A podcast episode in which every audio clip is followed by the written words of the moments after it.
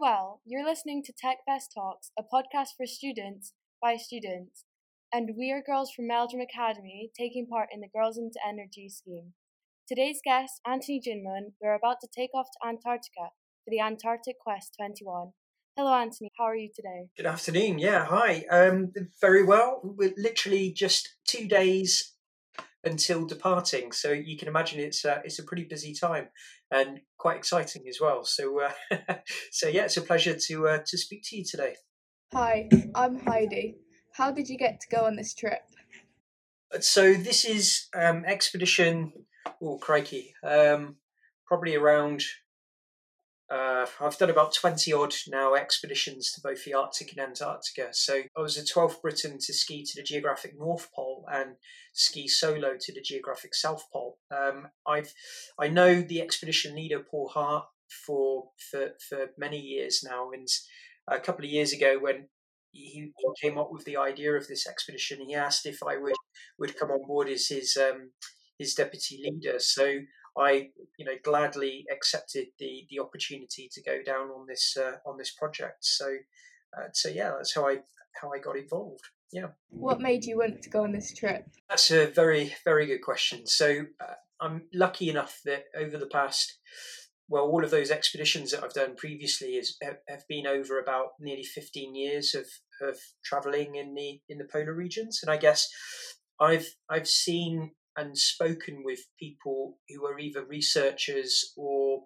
indigenous people that live in the in the Arctic, and I've I've heard firsthand and seen firsthand just how the polar regions are are being affected by by us.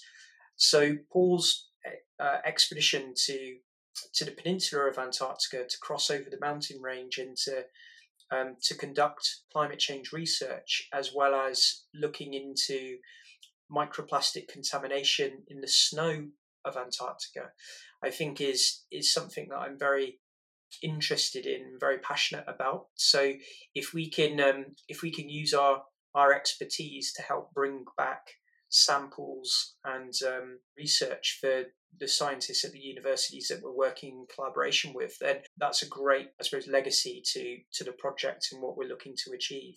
So that's my my key area of interest. It's certainly around the microplastic snow contamination as well. I think that's um, a really interesting area. Hi, I'm Kirsten. How long have you been planning this trip? so, uh, so that is that is a very good question as well. This is this has been in the pipeline for just over two years. Um, and if we were originally looking to go this time last year, but of course the pandemic and the the change in travel, um, the travel restrictions meant that we we couldn't go last year. So so it's been a long time in the in the planning, and um, very much looking forward to finally getting getting underway. Hi, I'm Emily. What training have you completed to be able to successfully go on this trip? That's a good question as well. You know, training wise, yeah, we're all uh, competent mountaineers and um, I suppose like yeah expedition uh, people in our in our own right. So it's a lot of people have professional guide qualifications as well. So I guess if we if you were to look at the adventure tourism industry, so I'm a qualified international mountain leader and um, polar tourism uh, guide as well. So the training that's involved for both of those qualifications takes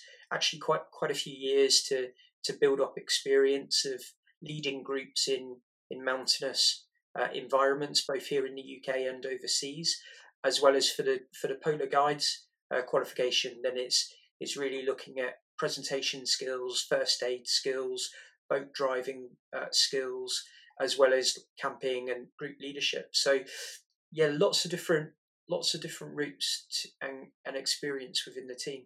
Mm-hmm. And what are the main things you are researching?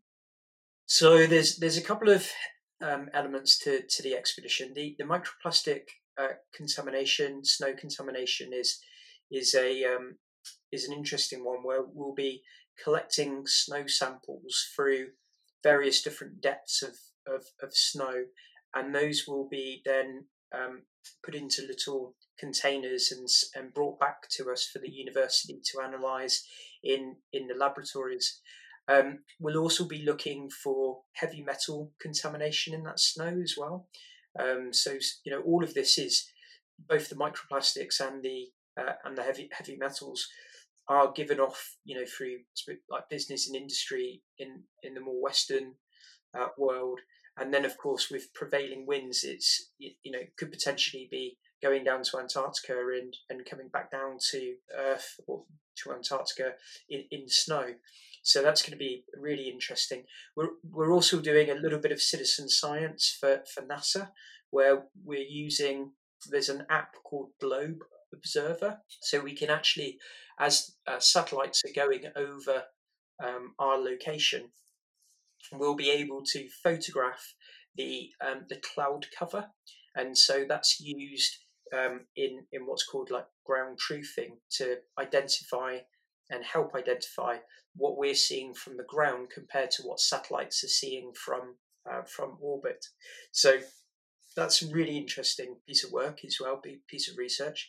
And I get one other one that's that's quite interesting is we're is we're establishing and actually putting in a a GPS uh, transmitter and the GPS transmitter is is looking at how the the Earth's crust is rebalancing as the snow and the ice melts. So that snow and ice is actually puts a lot of pressure, a lot of force on the Earth's crust, and as that disappears, and that force is actually being released. So scientists are interested to see if the, the Earth's crust is actually in, in that part of Antarctica is actually rising in height. And so that would give an indication just how quickly the the ice is is melting in this part of Antarctica, which is which again is is really really interesting. Hi, my name is Amber. How will the research help with climate change? Hi Amber. Um, good question. Some of those projects that I was just uh, just talking about there, um, I guess climate change specifically. I think the transmitter is probably really interesting project for uh, for the researchers at at the university to you know it all feeds into their their ongoing uh, work. Um, so I'd say that one is probably the most specific to uh, to climate change research. Um, and there's there's probably a couple of others as well. We at Foyn Points, which is our furthest uh, distance, there's actually a remote uh, weather uh, and monitoring station and we're going in there to retrieve uh, the information that's stored on that um, on that uh, station, as well as um, I, I, believe put in some new batteries and bring it back to life again. So so again, that's you know some more um, some more yeah an important role to to help with that piece of research as well. What type of equipment do you need to take on the trip in order to do the research? So I guess the for the um, for the expedition gear itself, we're taking a lot of um, so we're traveling on skis uh, and pulling our equipment in sledges behind us. And the reason for that is we're, we're going to be carrying a lot of expedition gear um, probably in the region of about 120 kilograms per person. Um, and that's just too heavy to carry in rucksacks. So that's why we use sledges so we can carry more equipment and pull more, more equipment we will be operating in a very cold environment. So tents, stoves, everything we need to to basically be self sufficient for um, for five weeks on the ice, five six weeks. We are also in a mountainous, heavily glaciated environment. So the the risk of falling into crevasses, which are covered in, in by snow, is is quite high. So we always travel in what's called a rope team, where we're connected together in a rope, and we um, we carry a lot of mountaineering equipment to help if we needed to rescue ourselves you know, out of a difficult situation or or overcome some some challenging terrain. Um, in terms of the science equipment, um, that is a very good question. Uh, that that should go to one of our science uh, members on the uh, on on the team. But um, I, I, believe that we're carrying the actual transceiver, the GPS transceiver, and and equipment to install the transmitter, um, as well as for the the snow contamination. You know, we'll be taking out um, an ice corer, so we can core down into the uh, into the snow to to get um, uh, to get samples, which will go into like test tubes and beakers. Um, and for the, the citizen science observation work, then all we need for that actually is just our our iPhones or or iPad uh, to to do the observations using the app. So um, yeah, a wide range of different technology and and and equipment. What are you going to do with the information you find? We will publish our own expedition report at the end of the, the expedition, which would which would be submitted to uh, the Royal Geographic Society. Um, in addition to that, um, the the actual the universities that we the, that we're working in partnership with, um, we hope that you know the, the information that we gather will help in the research and the publication publications of their own research papers. Um, so it will be used in a, in a number of different ways. What types of food will you eat, and how many calories will you take in? so, um, so that I can help you with. So I'm in charge of the uh, the meal plan. Um, so typically we're, we're burning around 6,000 calories a day. However, everybody's body is slightly different on the on the trip. And what I mean by that is Rickard, for instance, is about six and a half foot tall.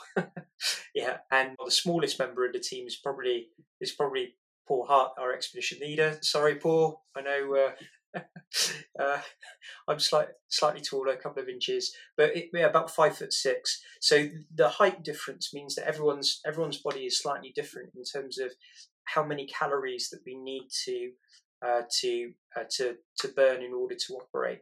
Um, and we've been working with a company called Better You uh, about taking vitamin uh, supplements on the expedition um, and how that will have an impact with our performance. But in terms of food directly, yeah, around 6,000 calories a day. Um, typical day will start off with a hot breakfast, so which is dehydrated uh, kind of porridge or something similar. Um, then throughout the course of the day, we have snacks. So we have like nuts and dried meat, jerky. Um, we have uh, cheese. We have uh, dried fruit, uh, chocolate, um, for lunch, we'll actually have a a, a light meal, um, so it's like a heavy soup, dehydrated soup, and then for the evening meal, we'll have another dehydrated meal. So the meals like uh, curries, um, chilies, bolognese, lasagna, pasta, all sorts of bits and pieces, and there's some really good vegan and vegetarian options as well. So for those members in the team that um, that don't eat meat, so yeah, quite a quite a wide, you know, a diverse kind of meal plan catering for each individual team member, uh, depending on their dietary requirements. What clothing will you need to survive the cold, windy weather? So traveling in this environment is mostly around kind of like uh, the layer, like having a laying, a layering system. So what I mean by that is we have kind of a base layer, which is typically merino wool or, or thermals, then on top of that, we might have like a mid layer, um, either a, a, fleecy mid layer or a, um, a lightweight fleece or pullover fleece, um, and trousers. And then we'll have a more heavier fleece or windproof fleece. And then over the top of that, we've actually got ski salopettes, jackets, balaclavas, hats, goggles, gloves, multiple layers of gloves. Um, and then ski boots to finish off with. So it's um, yeah, we're kind of heavily heavily protected against the uh, the winds. That's the biggest factor. Is wind chill will you know really makes a difference. Hi, I'm Madison. How many miles or kilometers are you likely to cover on the expedition? So the, the, the total mileage I think is off the top of my head, it's about 250 to 300 kilometers. Um, so, which doesn't sound a huge. Well, it is. It is quite a big distance, I guess.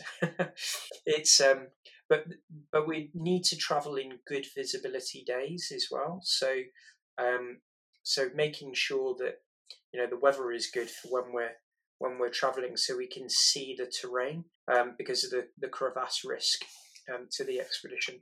How long will the expedition take? So, depending on the weather, we're going to be dropped off onto the ice um, mid mid December, and then picked up again at the end of January. So we're we're looking at 36 days in total on the on, on the peninsula of Antarctica. What risks do you have to face when you're out researching? So the the biggest risk on this is is is definitely going to be um, the crevasse and and avalanche risk, um, as well as the you know the weather really um, weather conditions. So we need to make sure that, for instance, like the tent doesn't blow away, for instance, or um, or we you know lose gloves and items of kit. Um, so that's they're the they're the biggest factors. Wildlife down here on Antarctica is not an issue because, like it is in the Arctic, the Arctic you have to worry about polar bears, but of course in Antarctica there are no polar bears. Um, so there's there's no wildlife to think you know to worry about. So it is really crevasses and weather. Where will you sleep and how will you keep warm enough overnight? Yep. So ev- every day we'll um, we'll be obviously changing location and, and changing campsite. So every night we'll have to uh, you know, pitch our tents um, and, and sleep inside the tent. We'll also be cooking inside the tent. So you need to make sure that we don't, you know, catch the tent on fire whilst we're cooking and make sure that the tent is vented so that we don't get any um, any any trouble from any of the gases given off from from cooking uh, with the uh, the liquid fuel. But um, and we'll be sleeping on a roll mat and Thermarest, very similar to like I, I guess like you know kind of going on a on a wilderness weekend here in the UK. Um, a four season sleeping bag, um, and every morning we'll have to pack all of our stuff away, collapse the tent, and uh, put it into our sledges, and then off we go to the next location does everyone have different roles and jobs? So the approach on this expedition is um, very much kind of like um, ev- everybody is is is involved in the decision making um, process. But within that, we have a couple of people that are doing specific things. So um, uh, Alex is a, is our doctor, and she's um, she's a cold weather uh, specialist and wilderness spe- um, uh, doctor, but but also works in A and E um, at Exeter um, Hospital. So we're all, you know, got advanced wilderness um, first aid qualifications, but she's she's in charge of it, you know, um, as as doctor. We also have Richard, who's our like com specialist, and my specific interest is is our digital outreach as well and our school engagement. So we actually have a, a web platform uh, called light2be.org where um, schools are able to get our, the latest updates from the expedition and they can actually ask questions to all of our team um, online uh, via that website as well. So if um, if I don't answer all of your questions today, then I'll put the link to the to the website in in our chat. Actually, it's literally light2be.org, and you'll be able to see the Antarctic Quest 21 expedition on the on the homepage there. So you just click on that, sign up to the platform, um, and you'll be able to post any additional questions in our forum to all of the team so we can help answer those questions for you. Thank you very much. That's all our questions today. We hope you have a good time and get lots of research. Well, it's a pleasure to uh, help answer your questions. I hope that was of interest.